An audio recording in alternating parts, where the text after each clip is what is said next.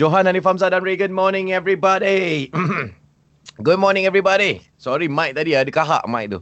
Okay, kita ni dok simbang pasal lelaki yang manja-manja dan ngada-ngada lebih-lebih. Kan, korang okey tak gini tu?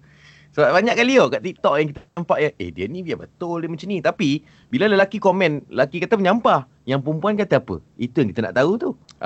Yang ni Nabila.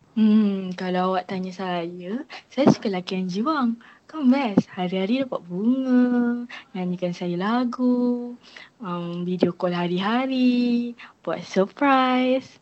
Siapa tak nak? Mana ada orang macam tu dia ni? Hidup kayangan ke apa? Tak ada orang nak bagi kau bunga hari-hari lepas tu hadiah. Tak ada lelaki macam tak itu. Tak ada. Tak mungkin lah. Tak ada. Dia tipu. Tapi dia suka lah. Dia suka lelaki yang macam tu. Kita nak buat macam mana. Mungkin sebab tu Nabila tu sampai sekarang single babe. Tak ada orang macam tu. Aku cik gadis yang memang terpikat pada aku punya Chinese look je lah. Senang. Aku tak payah nak effort apa.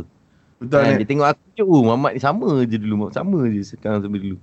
Tu pasal lah. Aku harap lah kau ada juga orang yang akan pandang benda tu ni. Aku harap lah at least dalam masa 10 tahun ni kan. Tak Chinese look kau tu bersinar sangat. Itu aku cakap kan. At least 10 tahun lah orang nampak benda ni. 10 tahun at least. Dia kena tahu yang manja ni bukan selamanya.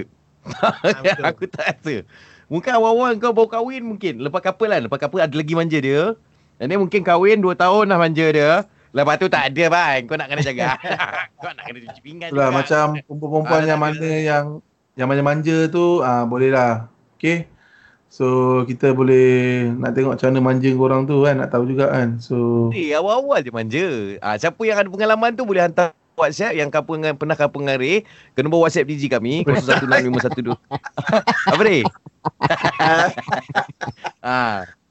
Kebanyakan yang kampung aku semua manja weh. Kalau dia manja, aku dua kali ganda. Macam tu. Dia manja. Okay guys, terima kasih banyak yang hantar WhatsApp, yang hantar audio yang manja atau tidak itu terpulang pada korang. Penerimaan korang tu macam mana? Yang kalau perempuan manja nampak cute gila, kalau lelaki manja nampak macam nak terkejang. Tu je sebenarnya. Tapi ingat kalau tak tidur juga, nanti Mickey Mouse tembak. Tau. Tembak.